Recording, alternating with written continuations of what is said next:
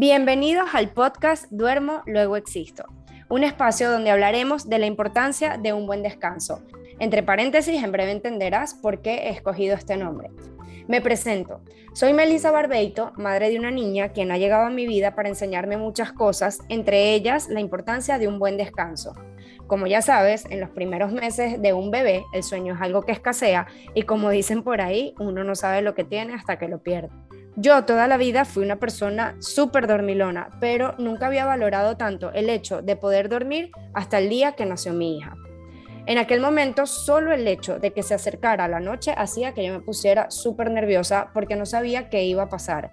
Y durante el día deseaba estar activa y despierta para no perderme detalle de esta nueva etapa de tener un bebé, pero no lograba recuperarme. Vivía durmiéndome por las esquinas y sobre todo con la angustia de que no tenía información sobre el tema del sueño.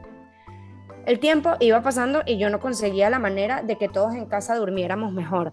En ese momento sentí que me había llenado de herramientas para muchos temas de crianza, pero del sueño realmente yo no sabía nada.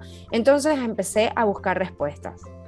Cada vez este tema se empezó a volver más apasionante para mí hasta que un día decidí formalizar mis estudios y formarme como asesora de sueño infantil.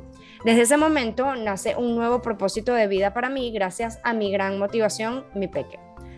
Un camino que ha sido fascinante tanto por todo lo que he aprendido y sigo aprendiendo, como por la alegría de acompañar a familias en la recuperación del descanso en sus hogares de una manera gentil, respetuosa y positiva hacia los peques.